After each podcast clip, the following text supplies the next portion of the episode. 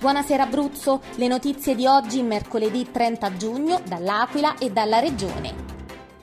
A enne ci e L'Aquila, rimandate le elezioni previste per il tre luglio. Saranno riesaminate le candidature per verificarne l'idoneità.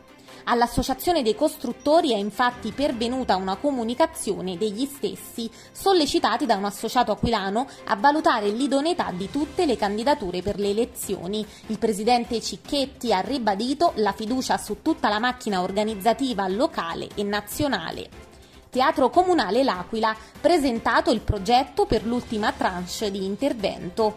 Avviare i lavori di ultimazione del Teatro Comunale nel duemilaventidue, con l'obiettivo di festeggiare con la riapertura nel duemilaventitré i centocinquanta anni dalla sua inaugurazione.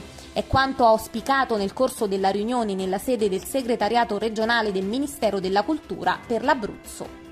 Ferdinando Romano, dà subito nuove regole nella a esse elle uno. Prima visita formale del nuovo direttore generale della a esse elle uno Avezzano Sulmona L'Aquila, Ferdinando Romano. Tante per lui le questioni in sospeso, dai nuovi primari alla sorte del direttore sanitario Alfonso Mascitelli.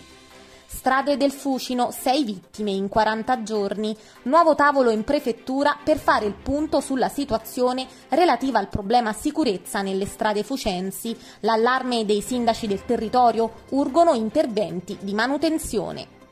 Vaccini Covid, seconda dose in Abruzzo per i turisti in vacanza.